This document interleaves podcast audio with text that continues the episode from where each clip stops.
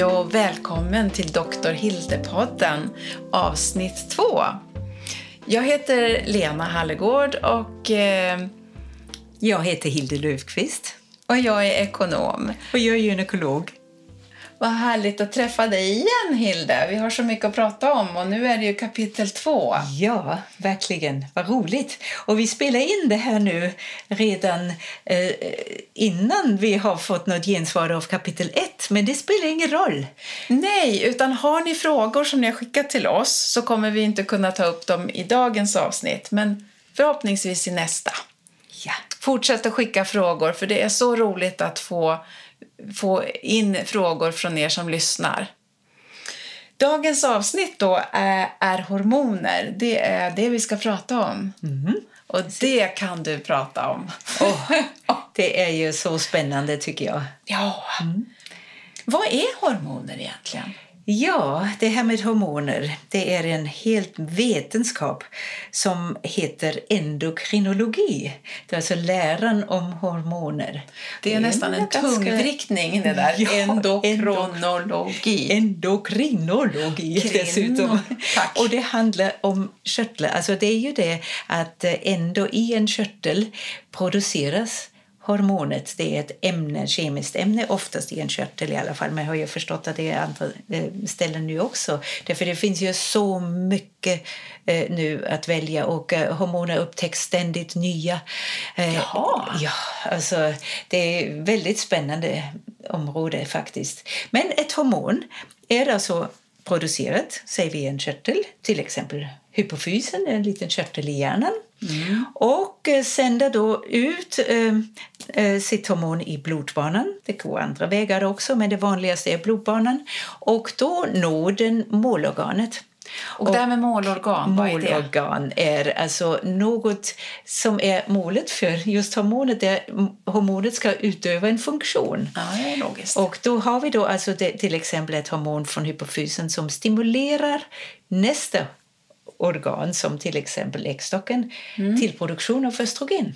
Mm. Mm. Och då är det i sin tur det här, den här äggstocken som producerar ett hormon igen. Det är också en körtel igen som mm-hmm. producerar östrogen. Mm. Och så sänder den ut östrogen genom blodbanan till nästa målorgan och då är det i så fall ja, finns ju mycket målorgan i hela kroppen för östrogen därför det handlar ju om receptorer.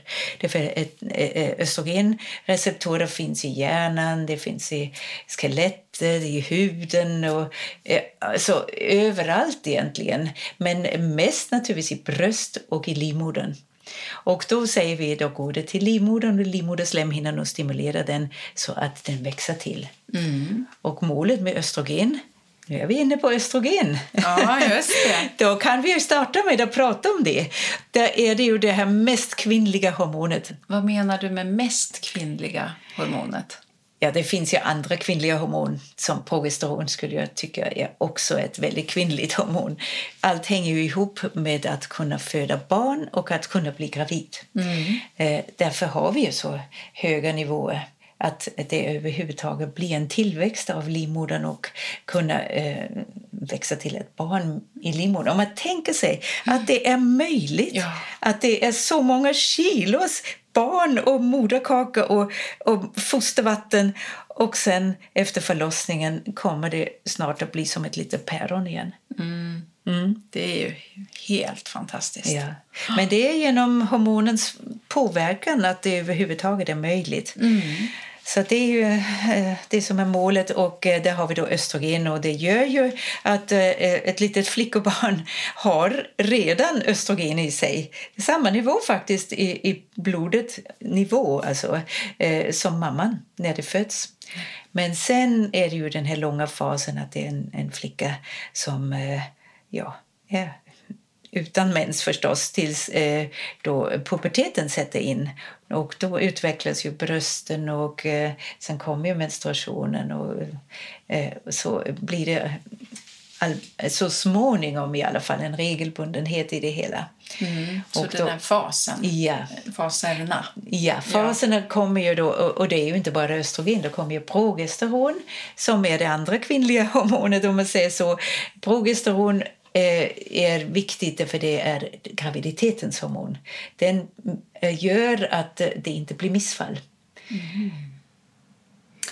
Och Jaha, så att om man inte har något progesteron så kan det bli missfall? Alltså, om man inte har något progesteron kan man inte bli gravid. Det kan man ju säga från början. Så det är en Därför- doseringsfråga? Ja, eller? alltså, eh, progesteron, nu ska vi ju ta det från början. ja ta det från början. Ta det från början. Ja, alltså där har vi det här med eh, en normal eh, kvinna i en eh, fertil ålder har både östrogen och progesteron i en bra balans och om hon inte har några preventivmedel då är det ju så att då är det den östrogena fasen först där alltså äggstocken producerar östrogen för att kunna eh, eh, påverka livmoderslemhinnan till exempel för att eh, kunna växa till och möjligen ta emot eh, ett befruktat ägg.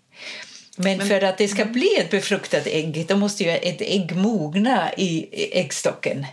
Och det är ju mycket hormoner som påverkar detta. Men eh, då är det så småningom ägglossning och det är ju ungefär 14 dagar efter sista mensens första blödningsdag kan man säga.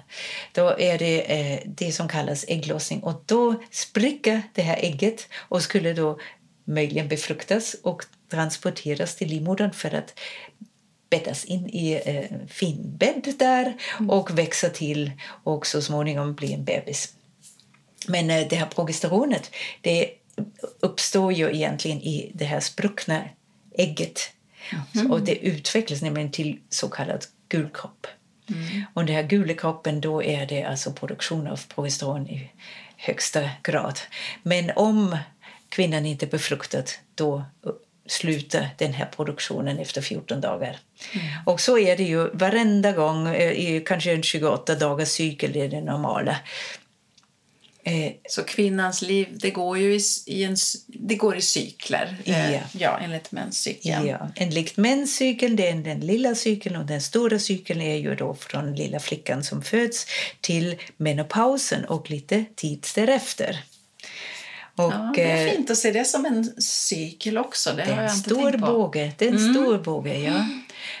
Och eh, vad har de här eh, två hormonerna annars för egenskaper? Ja, det, östrogen är viktig som sagt för eh, så mycket annat som ju behövs för att det skulle kännas att eh, det växer till. Alltså brösten för amningen till exempel. Alltså brösten är ju väldigt känsliga både för östrogen och progesteron naturligtvis. Eh, och eh, sedan hjärnan behöver östrogen.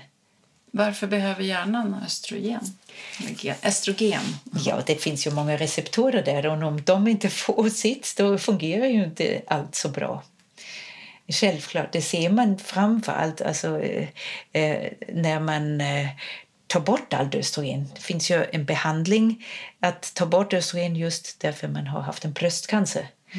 Det är då, då aromatashämmare till exempel eller eh, tamoxifen. Det finns alltså sådana antiöstrogener man behandlar då. Och då ser man ju då resultaten av att ta bort östrogen ur kroppen. Det är förskräckligt.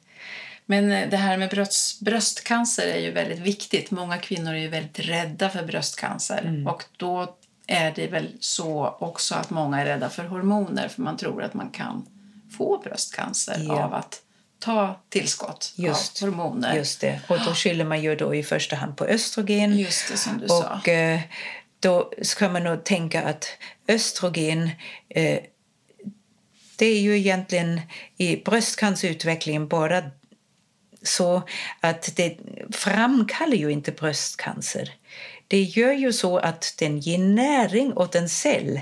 Och det är ju det här hormonet som är just det här frodiga hormonet kan man säga, att allt ska växa. Och då har vi eh, till exempel en bröstcancercell som också tycker om det här. Men en bröstcancercell är ju malign. Den tar ju åt sig allting. Och den rafsar åt sig för mycket av det här goda. Och då växer den ju snabbare. Mm. Så den är invasiv helt enkelt. Mm, Precis. Men då behandlar man som sagt med antiöstrogener många gånger. Och eh, jag kan ju berätta att min väninna eh, hade bröstcancer. Hon fick den i 50-årsåldern. Och det är för mig något som är eh, alltså väldigt tragiskt. Berätta mer. Ja, hon fick bröstcancer som många andra. Och hon var ju just en som var väldigt östrogenbetonad kan man säga. Så hon behövde sina östrogener, annars mådde hon inte bra. Hon hade börjat behandla lite med ett östrogentillskott också. Hon märkte att hon var verkligen östrogen eh, beroende var ju när hon fick väldigt mycket svettning och vallning och mycket klimakteriebesvär. Och då behandlade hon med östrogen och gick det jättebra tills hon fick sin bröstcancer. Och det var ju en katastrof för henne. Först att överhuvudtaget få sluta med hormonbehandling. Då fick hon ju tillbaka alla sina besvär. Och sen fick hon dessutom antiöstrogener som tog bort det sista lilla hon mm, hade. Mm. Och det blev ju så att den här hjärnan som vi pratade om, alltså den blev ju så påverkad, hon blev så deprimerad. Mm, det var nästa steg. Och vad gjorde man? Ja, man gav antidepressiva. Det skulle ju även hjälpa mot svettning och vallningar, men alltså, det räckte ju inte för min väninna. Hon hade väldigt, väldigt höga doser av detta, men hon blev ju så förtvivlad och det slutade med att hon tog sitt liv. Oj, så förskräckligt. Mm. Mm. Men så vad gjorde de för fel då? Alltså, hade man missat att se att hon hade bröstcancer? Nej, alltså när man fel. Gav henne hormoner? Det, nej, alltså det här, man kan ju säga att hela det här förloppet var ju precis rutin, så som alla blir behandlade.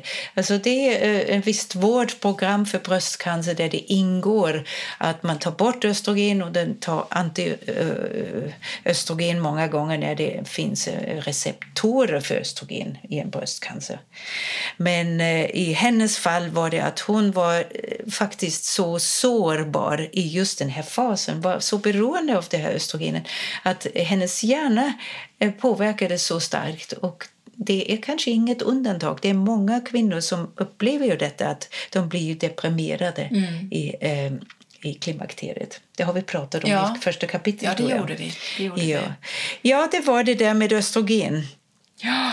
Eh, men sen har vi ju progesteron som är då motparten alltså, mm, eh, till eh, östrogen. Och det har ju redan sagt hur det blir då med en menscykel, att det är så utjämnat. Men kommer man då lite i, längre in i eh, klimakteriet, mm. då är det första tecknen en progesteronsvikt många gånger. Då blir det ju alltså lite oregelbundna menstruationer, det är typiskt för eh, progesteronsvikt. Okay.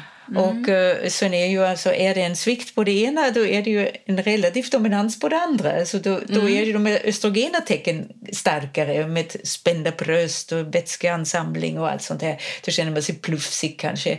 Så att det, den här balansen mellan de här två hormonerna håller oss igång så att vi mår bra. Mm. Så progesteron behövs verkligen. Och varför det? Alltså progesteron inte bara för mensen och för livmodern, det är också för rent allmänt det är ett eh, hormon som ger eh, harmoni. Aha. Och då tänker jag på oxytocin, var det rätt uttalat? Ja. ja. Oxytocin är ett hormon som, som eh, ökar vid beröring. Mm. Det är också någonting. Men det behandlar man inte med oxytocin. Då är det bäst att du skulle få lite eh, kramar. Och eh, om du är ensamstående och inte har någon... Och det var ju en väldigt svår tid nu under coronatiden. Ja, precis. Och mm, Nobelpriset här nu hade ju koppling till det här med... Eh, med beröring, beröring ja. ja. Men inte med oxytocin, nej, nej, men, nej. men med beröring. beröring. Det är riktigt. Mm. Men beröring, oh, vad vi är beroende av detta. Mm. Mm. Så det är skönt att vi kan kramas igen. Verkligen, verkligen. Och även om vi har vallningar så behöver vi kramar. Men då eh, är det inte lika enkelt, men fortfarande viktigt, eller hur? Ja. ja. Mm. Men alltså, progesteron kan man nog också säga om man skulle då tänka på hur stark progesteron är under graviditeten för att den håller graviditeten igång. Det är ju flerfaldig ökning av nivån och eh, progesteron produceras ju som jag sa i äggstocken eh, fram till att man fattar att det här är en graviditet och det växer till och under den första månaden är ju fortfarande äggstocken väldigt aktiv där men alltså moderkakan tar ju över produktionen av progesteron också. Och moderkakan, det, det, det är ju väldigt viktigt att vi har hormoner även där. Jaha, i den här, just det. De en, en finns med där också. Ja, mm. annars skulle det inte kunna vara så mycket hormoner. Alltså det, det är ju en eh, produktion som håller igång tills bebisen föds. Eh, så att, men där har vi alltså dessa höga nivåer. Och många gånger, kommer du ihåg när du var gravid? Visst var du lite trött, eller hur var du då? Ja, speciellt under amning. Fast det var ju efter var graviditeten. efteråt. Då, då. Det Var du trött amnings, då? amningsdimman Ah. eh, efter amningen, eller under amningen. Ja. Ja, Jag minns ju i alla fall att jag var ganska trött eh, under graviditeten. Men det eh, var ju skönt och avslappnat och jag mådde så himla bra. Verkligen. Det finns såna här, ja, men såna här hormoner som man Ja. mår så väldigt bra av när man är gravid. Ja. Jag känner mig väldigt eh, harmonisk, verkligen. Ja, harmonisk, ja. Och eh, om man behandlar med progesteron då vet man ju alltså att det är ju någonting som påverkas. Det är den här GABA-receptorn i hjärnan. Det är en receptor. Eh, en, och det har en funktion att den är lugnande. Och eh, progesteron påverkar just den här GABA-receptorn och då vet man alltså att då blir man lite trött och avslappnad. Det kanske är naturens belöning. ja. ja, sen har vi ju naturligtvis också de manliga hormoner. Ja. De är, ju alltså minst lika viktiga även hos kvinnor. Men eh, där kan man säga att eh, det är naturligtvis mycket mindre hos kvinnan än Jag hos tänker män. på testosteron. Är det det hormonet du menar? Ja, manliga hormoner heter egentligen som en sammelgrupp androgener och då är det ju testosteron det är det mest kända naturligtvis. Och, eh, Men så spännande att kvinnor behöver testosteron också för att må bra. ja, det är naturligt att vi har ju testosteron som ger oss lite muskelstyrka och lite nanamma. Vad heter djävulen anamma? Jävlar anamma. Ja, ja. Nej, men vi måste också ha det. Men kvinnor brukar ha en tiondel av en mans eh, om man skulle då behandla med testosteron. Men behandling är ju oftast inte nödvändigt. Det, det är ju inte någonting som eh, är är vanligt heller. Men eh, det finns å andra sidan den här androgena dominansen. Jag har ju redan tidigare någon gång pratat om det här. Att, eh, att det är så att eh, i menopausen går ju östrogenet ner väldigt långt i sin nivå. Alltså det är nästan ingenting kvar. Och då kan man väl säga att östrogennivån hos en kvinna kan vara lägre än hos en man i samma ålder. Ja, det- Så långt ner går det. Jaha, det var märkligt. Ja. Ja, Ja, vägstockarna har ju lagt av. ja just det. Men då har vi ju binören som producerar fortfarande och då har vi DHEA. Det är alltså ett hormon, dihydroepiandrosteron. Det är också ett androgen, alltså manlig hormon. Men det märkliga med det här DHEA är ju det är källan till kvinnans östrogen efter menopausen. Därför det är komplicerat. Ja, verkligen. Ja. Jag, nu ser inte ni mig, Ja. men jag ser nog ganska frågande ut just nu. Ja, det är komplicerat. Ja, Nej, men alltså det här DHEA går in i cellen och omvandlas i cellen till testosteron och östrogen. Och det utövar alltså sin effekt i cellen, men produceras också i cellen kan man säga. Det här. Men först efter menopausen? Det är det som Var det är det du sa? Ja. Ja. Nej, nej, nej, Nej, det är hela livet. hela livet. Men det har vi ju som källa till hormoner efteråt. Det är inte att det blir en ökad produktion, men vi har den kvar. Det är en liten reserv. Mhm. Och det, det är det som gör att vi klarar oss så bra efter menopausen i alla fall. Ah. Och kanske de kvinnor som har mycket av just binyreffekten och DHEA klarar sig bättre, tror jag. Jag tror verkligen det är så. Men det, den här processen att, att det här hormonet eh, faller sönder och eh, påverkas i cellen, det heter intrakrinologi. Det är ganska speciellt. Mm. Ja, intressant. Ja, där har vi nu de här androgenerna. Men sen kan man ju säga, alltså, har man en androgendominans, det, för det har ju också kvinnor, vissa kvinnor, under ens livstid, alltså jag menar fertil ålder kanske. Eh, och eh, vissa kvinnor är födda med något som kallas eh, PCO. Alltså polycystiska ovarier. Ja. Då är det ju alltså ett tillstånd helt enkelt eh, med många, många äggblåsor. Mm. Och eh, en förhöjd androgenproduktion, alltså just manliga hormoner kan det bli. Eh, är de kvinnorna mer manliga då med skäggväxt ja, och annat? De, eller? Visst, om de har för mycket androgener då blir det mm. ju resultat naturligtvis. Då mm. går det på de här androgenreceptorerna i kroppen och om det blir för mycket av det här hormonet. Mm. Och hur vanligt är det med den typen av Ja, så man säger 5-10 procent kanske. Jaha, så det pass. ja. ja. Och, uh, det viktiga med PCOS, det är många som kan det här, kanske det har uppmärksammats mm. uh, ganska mycket, det är ju alltså blir uh, lite svårare med ägglossning, en svårare utveckling just av gulkroppen och då inte så mycket progesteron heller. och en annan tendens är ju att de har så lätt att gå upp i vikt. Och då förvärras allt detta till mycket värre. Då blir det PCOS, Oj. alltså syndrom. Och det kan leda till det här så kallade metabolt syndrom. Och där har man då ö, problem med blodfetter, med diabetes, med högt blodtryck. Alltså det är inte bra. Och fetma naturligtvis. Då blir man alltså också Tänk vilken roll hormonerna spelar för ja, att det ska fungera verkligen. och inte bli såna här avarter. Nej, men man måste då hålla, om man vet att man har PCO då, då ska man ju hålla vikten. Det är det allra viktigaste i det hela. Och sen finns ju olika behandlingar. Men vi ska inte prata om behandlingar nu. Jag kanske kan också nämna bara det här tillståndet eh, som eh, flickor eh, eller barn kan få när de är födda med en enzymdefekt. Mm. Vad och den här eh, 21-hydroxylas eh, eh, enzymdefekten den gör att progesteron eh, kan inte omvandlas till kortisol därför det är någonting som sker i, i binören, kortisolproduktionen. Ja. Mm. Okay, det och det, modersubstansen är progesteron. Visste du det? Nej, det visste jag inte. Nej. Det visste jag inte. Förstå vad progesteron är viktigt. Ja. Mm. Mm. Men då är det alltså stopp för kortisolet och det är inte alls bra. Men vad går eh, då vägen för vidareproduktion från progesteron? Då blir det för mycket manliga hormoner. De här eh, flickorna de skulle då bli eh, som manliga. Och då tänker man på sådana här ryska idrottskvinnor som tar för mycket hormoner eh, Nej. för att prestera, men det kanske är helt fel. Det tror jag nog inte. Det hänger ihop med det. Och så framför allt, det här är ju någonting så, det, när man är född med det här, det, man tar ju i Sverige, eller kanske även i andra länder tror jag säkert, ett så kallat PKU-prov.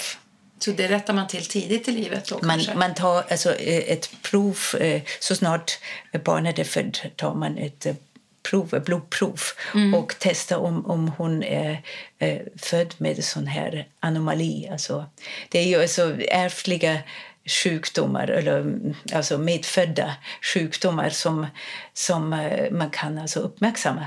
Och då vet man alltså att den här, det här enzymet saknas. Men du menar PKU-testet ja, som tas PKU. på alla små barn? Ja, ja, ja. Det definierar om man har eller inte har det här? precis. Bland Aha. annat. Och då kommer man ju redan på så mm. tidigt och då kan man rätta till det, ja. att behandla med kortisol. Ja. Mm. Inte från början. När började man med det egentligen? Ta PKU-tester, vet du Ja, det var väl... Jag minns att mina barn fick det och det var ju 30 ja, år sedan. det är 30 år sedan. Men då, eh, nu, då hade man kanske bara det här PKU, alltså fenylketonurin. Ja, PKU. Mm. Mm. Men eh, då har ju kommit lite mer till. Alltså, nu har vi ju 25 olika tester. Inte, men inte sticker man väl 25 gånger? Nej, Nej, för ett enda blodprov. På ett enda kan man, kan man ta alltså, reda då på? tar man reda på 25 Så pass mycket. Ja. Fantastiskt. Vet du, ja. Hilde, du har ju ett annat spännande område att berätta om och det är anti-aging som mm. har stora kopplingar förstås till det här med hormoner. Mm. Berätta om anti-aging. Ja, anti-aging. Eh, man kan väl säga att nu eh, har vi kommit till en tidsepok där vi har så många möjligheter att eh, förebygga för att kunna leva längre. Och eh, det har ju alltid varit en stor dröm att eh, leva länge och hålla sig frisk, eller hur? Och ja. Det finns ju kanske ingen övre gräns hur länge man vill leva. Man vill ju inte dö, eller hur? Nej, jag tänker på det här du sa förut om att man får mens när man är 12 och sen så 40 år till, sen så är det klimakterie och så har man fortfarande 40 år kvar kanske ungefär. Åtminstone. Minst förhoppningsvis. Och då finns det ju så mycket att göra efter klimakteriet. Precis. Och det är det Ja, Ja. Och, och eh, det här med anti-aging kan ju vara positivt men det kan ju spåra ur också. Så som den här engelska forskaren Aubrey Gray. Eh, han tror ju att man bara kan ersätta allt redan i eh, förebyggande syfte, som man, man reparerar en bil i förväg. Alltså, då, då kanske man gör sån här stamcellsbehandling och eh, då åldras man aldrig. Då kanske man kan bli 200 år, 300 år, 400 år, bara man alltid ett steg före.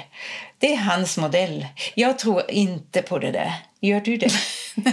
Det Kan låter som science fiction Ja. och att man... Det är möjligt. Nästan möjligt. Det är ju helt otäckt. Ja, det låter inte klokt i mina Nej. ögon. Nej, men det kan spåra ur. Och sen kan man ju säga, alltså nu har vi ju då den här stora familjen med hormoner vi ska prata om. Nu har vi ju pratat om könshormoner, om oxytocin har vi pratat om. Det har vi hela livet. Och sen har vi då hormoner som faktiskt eh, också finns hela livet. Eh, som vi behöver, inte bara för anti-aging.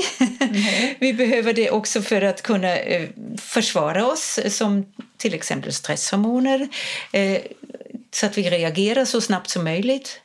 Eh, och eh, sen har vi ju då kortisolet där också naturligtvis som eh, hjälper oss att eh, mot sjukdomar, alltså infektioner och allting. Så hela immunsystemet är ju uppbyggt på det.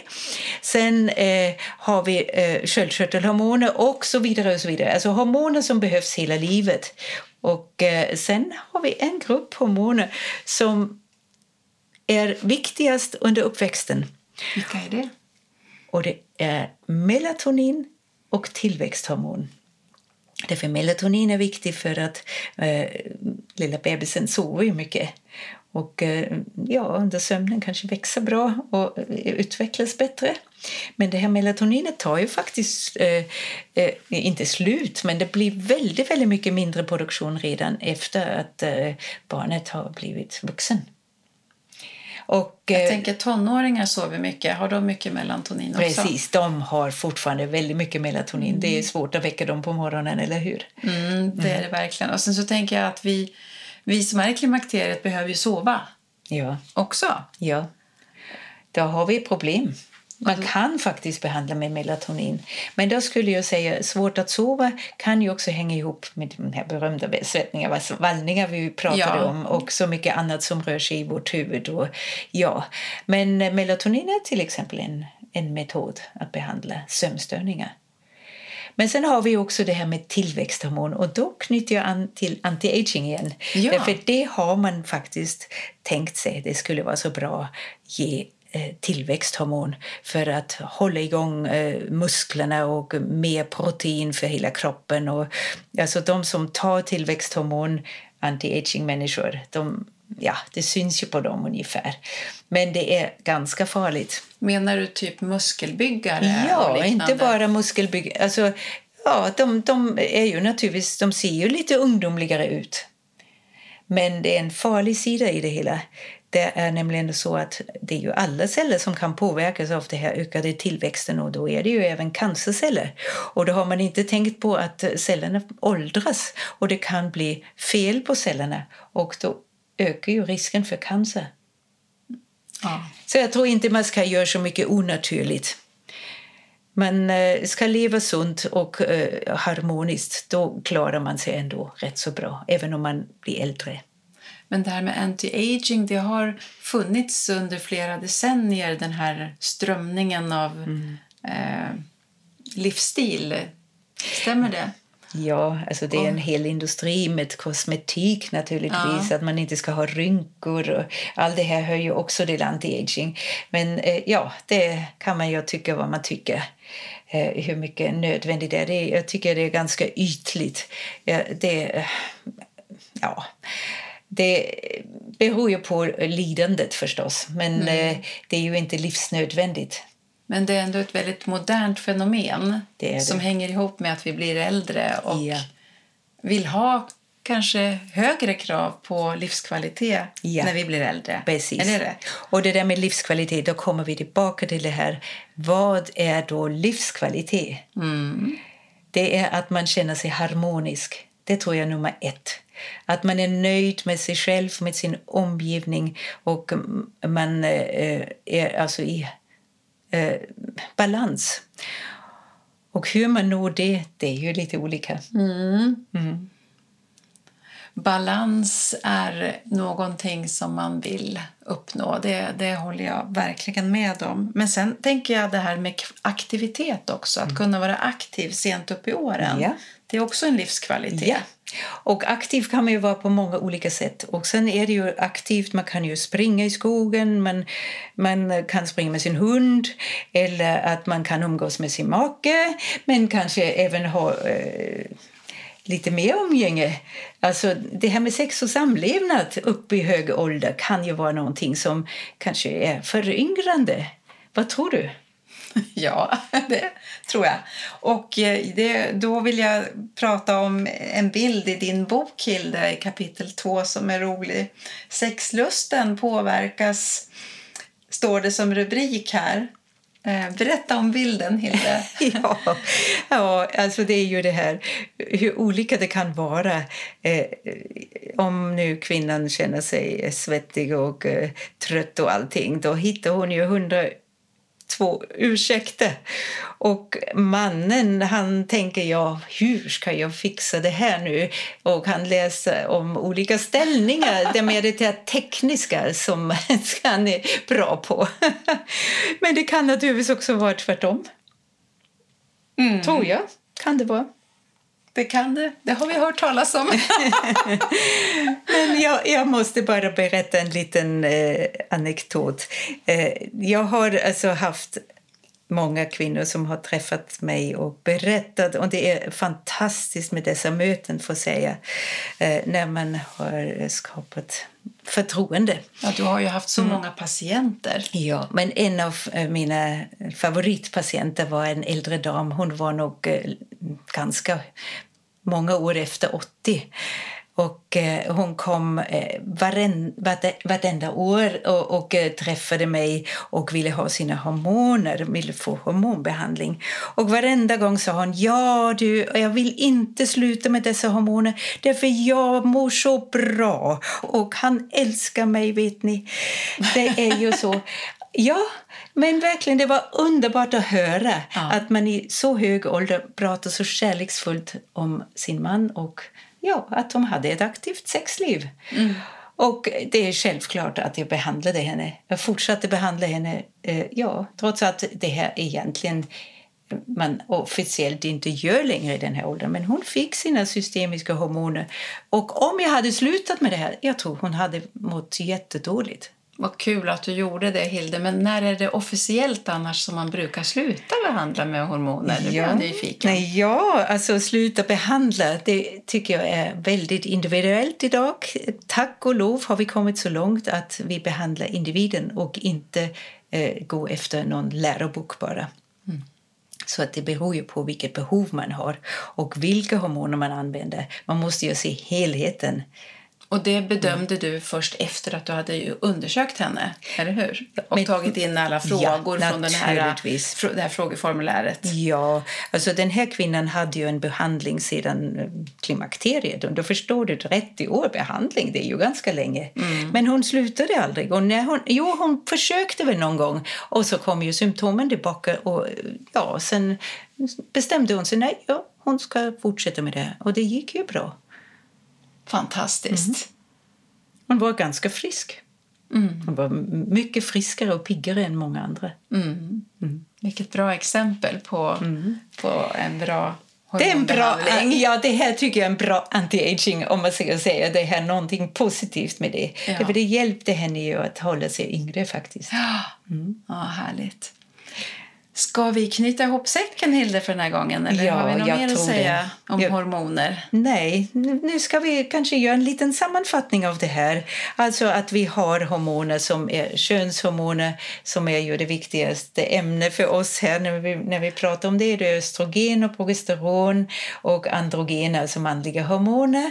Och eh, sen har vi då hormoner som är mer för barn och ungdom alltså, som sviktar redan efter att man har blivit vuxen. Och Då har man då melatonin och eh, tillväxthormon.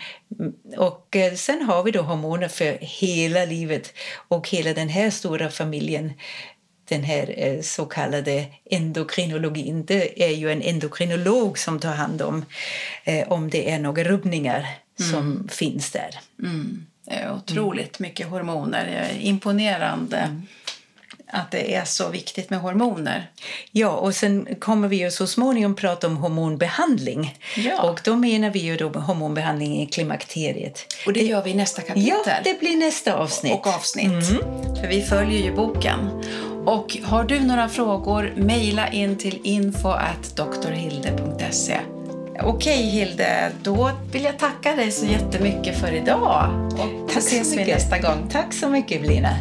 Hej då! Hej då!